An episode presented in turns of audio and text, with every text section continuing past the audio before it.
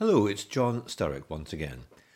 When I started this series of podcasts, I had no idea where it might lead.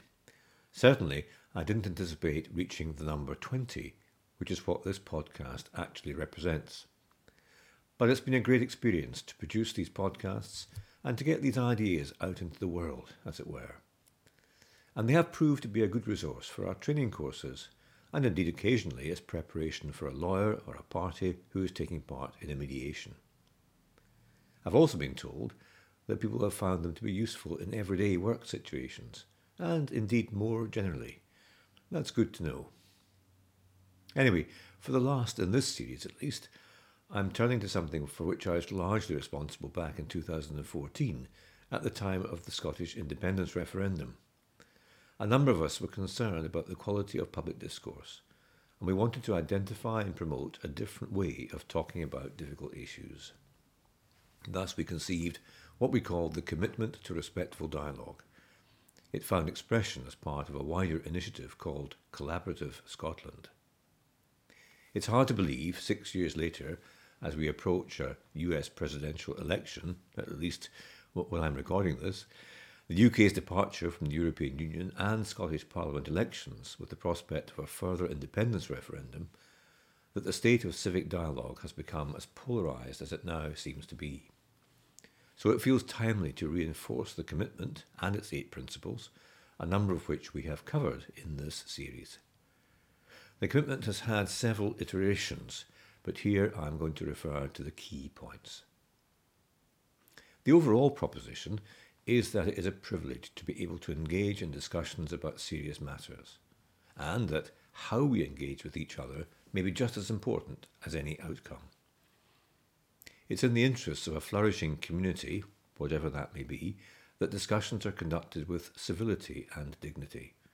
Therefore, those who subscribe to the commitment have undertaken to do their best and to encourage others to do their best to do a number of things. Firstly, to show respect and courtesy towards all those who are engaged in discussions, whatever views they hold.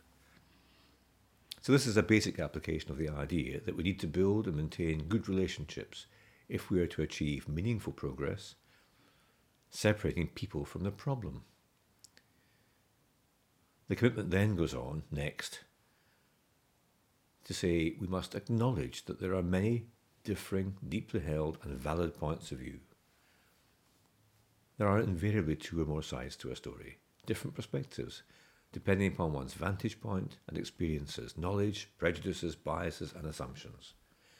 We need to work with that reality. Next, we must use language carefully and avoid personal or other remarks which might cause unnecessary offence. So it takes discipline to choose our words with thought so that we don't inflame or polarize a situation or cause others to become defensive or aggressive or both. But it can make a real difference.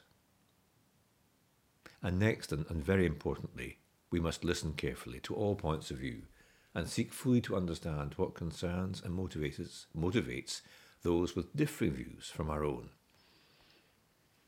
We can't overemphasize the importance of listening so that others feel heard and valued and to enable us to really get under the surface and find out what's really going on. Often that can be quite different from what you might think or imagine. Then, moving on, and very much connected to listening, we must ask questions for clarification when we may not understand what others are saying or proposing. This reminds us that really good questions help us to explore the underlying issues, concerns, hopes, fears, values, objectives, and priorities of others. And doing so should also help us to do the following express our own views clearly and honestly with transparency about our motives and our interests. This is not easy sometimes, but being trustworthy and specific about our own perspective and what concerns or drives us is critical, especially if we have first listened to and tried to understand others. And that leads us to needing to respond to questions asked of us with clarity and openness, and whenever we can, with credible information. So, what we're looking to do is to back up what we're saying with good material, objective information, evidence, data, research, and what we might call legitimate criteria, all adding to our own credibility and authority. And finally, in all of this, the commitment asks us to look for common ground and shared interests at all times. We have so much more in common than ever separates us. Knowing this and demonstrating it to others feels essential. I believe that our future depends on it. And that's as good a point to finish as any. Thank you for listening. And remember, all 20 podcasts are on the core website, along with transcripts.